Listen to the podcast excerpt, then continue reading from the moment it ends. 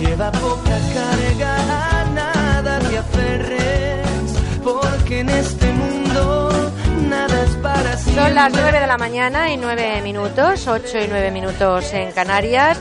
No es nuestra primera cita, pero viene perfectamente afeitado y en condiciones más que óptimas. Manuel Ramos, buenos días. Hola, ¿qué tal? Buenos días. Manuel Ramos, eh, doctor en psicología, profesor de la Facultad de Psicología de Valencia y también director del Instituto de Terapia Gestalt. Eh, Manuel, celebramos la vida y celebramos la vida con nuestros oyentes. Vamos a abrir los teléfonos 91 426 25 99 91 426 25 99 pueden ustedes ir llamando y hacer la consulta a nuestro psicólogo también a través del correo electrónico ya tenemos algunos correos que nos han mandado a con buena onda arroba onda cero punto es y por supuesto con el tema que hoy ponemos sobre la mesa. Ustedes nos pueden hacer consultas sobre lo que consideren, pero hoy si les parece, vamos a hablar de algo que nos ocurre o que les ocurre a muchas personas, porque ¿quién no lleva en la mochila de su vida algún error, una metedura de pata y alguna que otra equivo equivocación? Yo creo que todos, Manuel, absolutamente todos cometemos errores en la vida, pero ¿cómo enfrentarnos a ellos? No siempre los olvidamos y los pasamos al sueño de los justos. En muchas ocasiones ese sentimiento de culpabilidad nos sigue acompañando y también en algunos casos incluso llega a atrapar a la persona que no logra pasar página de ese capítulo. Hoy, si te parece, podemos hablar de los errores del pasado. ¿Cuántas veces, Manuel, se quedan anclados esos pasajes de la vida y sobre todo en nuestra mente y no nos deja avanzar? ¿Cómo pasar página? En principio diría que infinidad, ¿no? Los seres humanos somos los únicos animales capaces de enlazar el tiempo, de recordar, de hacer presente tiempos y situaciones pasadas que muchas veces nos afectan. El gran problema está en que cuando lo miramos desde la distancia nos encontramos con que eh, tenemos una valoración distinta, con que incluso el recuerdo y la memoria, alguien dijo que suelen ser traicioneros. Eh, creo que el peso de la vida de cada una de las personas tiene que ver con la actitud que adoptamos respecto de esos recuerdos. Es decir, si nosotros asumimos de partida que no podemos cambiarlos, es decir, que aquello que ya pasó, ya pasó, es muy probable que tengamos ya una posibilidad de cambiar. La otra, creo que también es importante el darnos cuenta qué sentido tiene que lo traigamos ahora. Montones de veces nosotros cortamos posibilidades, habilidades, recursos que tenemos precisamente porque esa sombra del pasado, ese, recuerdo, eh, alguien dijo que la sombra del ciprés Sí. es alargada, pues la sombra de los recuerdos, de eso que se vive como error, es muy alargada. Creo que es muy importante el que podamos tender a perdonarnos, es decir, las personas, y esto nuestros oyentes me parece muy importante que lo tengan claro, las personas siempre hacemos lo mejor posible en el momento. Lo que sucede es que luego al revisarlo, es decir, es aquello de no importa lo que haces, sino lo que haces después, ¿no? Y la actitud que nosotros tenemos respecto a lo hecho es debería de haberlo hecho mejor, no me tendría que haber comportado así, tendría que haber estado con otra actitud, que en definitiva son reflexiones respecto a una conducta o a un, comportamiento que se tuvo. Pero en ese momento, en ese momento nosotros hicimos lo mejor posible. Y esto que no es habitual que yo utilice esta palabra, creo que esto pasa siempre. El problema lo tenemos en el recuerdo. De ahí que sea importante asumir el, el que es invariable y dejarlos partir. Es importante que nos llamen, pero por el 91 426 25 99. Lo decimos cada semana. No llamen a otros teléfonos. 91 426 25 99.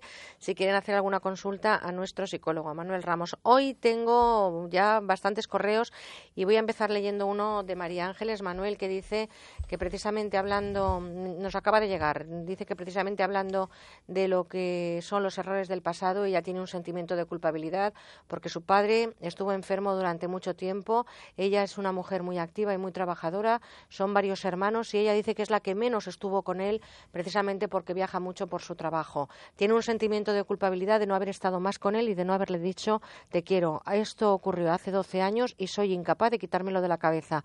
¿Podré pasar página alguna vez? ¿Qué me recomienda? Mm, a ver, pasar página en cuanto a olvidarse de su padre, evidentemente No, no. pero yo me imagino que sí, de ese sentimiento de Sí. decir... eh, Yo ahí en ese sentido creo que los seres humanos tenemos que utilizar nuestra capacidad de simbolizar, nuestra capacidad de imaginar, nuestra capacidad de elevar el, pensamiento más allá de la situación en la que estamos y pedir perdón simbólicamente. Eh, no es extraño recomendar en muchísimas situaciones pedir a las personas que tienen asuntos pendientes la elaboración de una carta, imaginar cómo sería la situación en la que esta persona, si pudiera hablar con su padre hoy en día, le pediría ese perdón, porque lo único que está diciendo esta persona es yo hubiera querido estar más con mi padre y en aquel momento, con la visión y situación que tenía en aquel momento, elegí hacer aquello. Pero para mí la clave está en esa petición de perdón simbólico, esa persona que ya no está para poder ir directamente y decir perdona por cómo me comporté, y eso por una parte, pedirle perdón a la otra persona y luego perdonarse a uno mismo. Es decir, eh, nuestra María Ángeles podría perfectamente eh, sentarse frente a sí misma y reconocer que hizo lo que pudo, que en este momento considera que hubiera podido hacer más, pero lo considera hoy. Para mí es importante que se dé cuenta que lo que hizo entonces fue lo máximo que pudo y que ahora lo único que puede sería ese pedir perdón simbólico a su padre y ese, esa necesidad de perdonarse a sí misma. Yo no soy muy de recomendar porque creo que no estoy en condición ni tengo esa, mm, e, ese poder ¿no? de estar por encima de nadie, pero sí me voy a permitir, si, si me deja María Ángeles, decirle que lea un libro de Mark Levy que se dice Las cosas cosas que no nos dijimos. Es un libro eh, muy interesante y que en un momento determinado le puede acercar a esa conversación entre una hija y un padre ya fallecido. Yo creo que podría estar bien es leer ese libro. Es, es, ideal, pero es que es precisamente esto. El, el dolor que experimenta María Ángeles tiene que ver con ese diálogo no tenido pero el diálogo no tenido que lo piensa en el presente. 91 426 25 99, esperamos sus llamadas, no llamen por centralita, me dicen mis compañeros que recuerde el teléfono 91 426 25 99. Estamos esperando que entren las llamadas, nos dicen que están eh, efectivamente llamando. Vamos a leer otro correo, este es de Patricia, dice que tiene 65 años, lleva casada 35 y además ha sido el novio que conoció con 16. Cometí un error en la relación con mi marido que me perdonó, fui infiel, no pasábamos por buenos momentos y a día de hoy sigo eh, con mucho dolor por ese error de mi pasado. Mi marido no me lo recuerda, pero tengo la sensación de que no lo ha olvidado. A ver, eh, una cuestión es que no lo haya olvidado y otra cuestión es que lo haya podido perdonar. Si continúan juntos, si no hay una recriminación constante, es que ha habido un perdón. Pero quizá ahí también habría que tener en cuenta que eh, las situaciones que quizá no se lo perdona a ella. Y yo creo que una de las cosas que a nuestros oyentes les pueden ayudar mucho es que cometer una equivocación, cometer un error, no significa ser mala persona. Son dos cosas totalmente distintas. Que es lo que los seres humanos tenemos la capacidad de rectificar de aquello que nos hemos dado cuenta. Pero los seres humanos somos capaces de lo mejor y de lo peor. Por tanto, tener una equivocación es humano y perdonarse y saber que tiene la posibilidad, como está haciendo en este momento, de compartir la vida con la persona con la que tuvo un momento de crisis, evidentemente, como todo ser humano, es lo que puede hacer precisamente poder continuar esta relación. Pero el principal problema para mí está, la cuestión principalmente está en si ella se puede perdonar. ¿Somos nosotros los peores jueces? ¿Somos muy duros cuando nos convertimos en las personas que juzgamos nuestros actos? En términos generales yo diría que sí. Yo diría que, salvo en algunas circunstancias de una psicopatología, grave de tipo más bien psicopático, el remordimiento, la sensación de culpa, incluso una, una especie como de juicio muy severo o sumarísimo al, que uno se somete, creo que esa es precisamente una de las fuentes de muchísimo sufrimiento respecto del pasado, porque una cuestión es asumir la responsabilidad de lo que uno hizo, y creo que es muy importante distinguir entre culpa y responsabilidad, y otra cosa muy distinta, lo que supone el estar martirizándose por algo que no se debió hacer no o existe, yo creo, en, el ser humano eh, ninguna situación que sea imperdonable. Creo que todos podemos ser magnánimos con nosotros mismos como lo somos, perdón, con los demás. Y en ese sentido, muchas veces el gran problema está en que, como tú decías, somos unos jueces excesivos, somos unos jueces eh, sumarísimos con nosotros mismos. ¿Somos capaces de darnos cuenta de eso, que no sé si es una frase hecha, manida, o si realmente se convierte en algo qué pasa de verdad. ¿De los errores se aprende?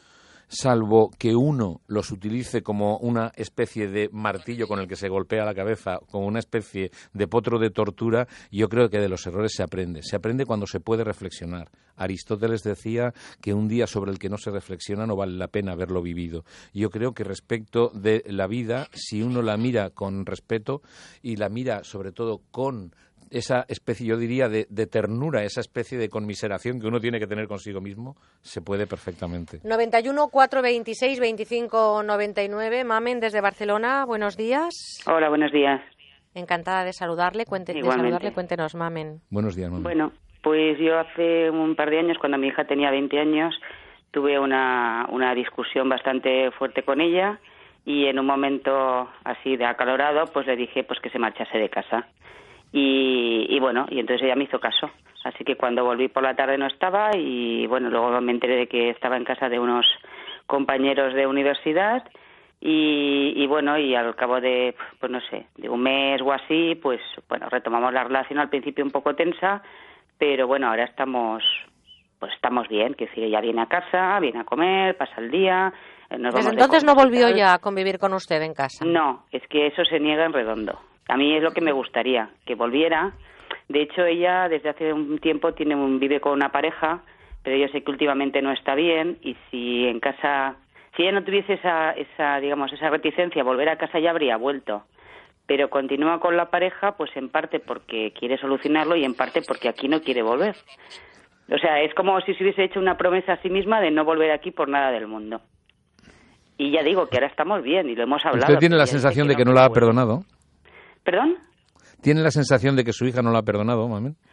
Hombre, ella dice que sí, porque hemos hablado del tema, pero este detalle a mí me da la impresión de que no. Yo creo que son dos cosas distintas. Yo creo que la puede haber perdonado y creo que ella tiene otros planes respecto de su vida. Y en ese sentido, solamente me gustaría decirle algo que escuchándola me parece como que suena. Eh, la posibilidad de que su hija vuelva no es responsabilidad únicamente de usted, es algo suyo, de usted y de su hija, ¿no? Y en ese sentido yo le diría que, bueno, desencuentros hay si usted ha tenido la oportunidad de continuar o de reabrir la relación, aunque sean otras circunstancias, permítame que le diga que me parece un buen paso. Está claro que no pasa lo que usted quisiera, pero su hija también está creciendo, ¿no? Bueno, Mamen, pues gracias por llamarnos. Un abrazo muy fuerte también a Barcelona. Y terminamos, Manuel. Se quedan llamadas pendientes. Hay que llamar al 91 426 25 99. Mañana, a partir de las 9, estará de nuevo Manuel Ramos. Así que si les apetece, esas personas que nos han llamado podrán entrar mañana pero por favor al 91 426 25 99. Una última reflexión en voz alta. No sé si la infancia es determinante cómo educamos y cómo nos educamos para gestionar nuestros errores. Sí, eh, muchas veces y muchos profesionales hablan de ello, de ese, ese niño interior, no esa especie de estructura de la personalidad que nosotros creamos en nuestra infancia. Ahora yo también tengo que reconocer que si bien es cierto que en la infancia las posibilidades, la plasticidad es mucho mayor, a lo largo de la vida las personas siempre podemos cambiar, siempre podemos crecer y tenemos una alternativa de hacer algo diferente. Pues esperemos crecer y cambiar para mejor. Manuel Ramos, muchas gracias. Dentro de un ratito le oímos en la tertulia porque estará con nosotros y con Cristóbal Molina, doctor en psicología, profesor de la Facultad de Psicología de Valencia y director del Instituto de Terapia Gestal. Hasta dentro de un ratito y hasta mañana. Cada fin de semana. hasta ahora y hasta mañana. Triplete con Manuel Ramos.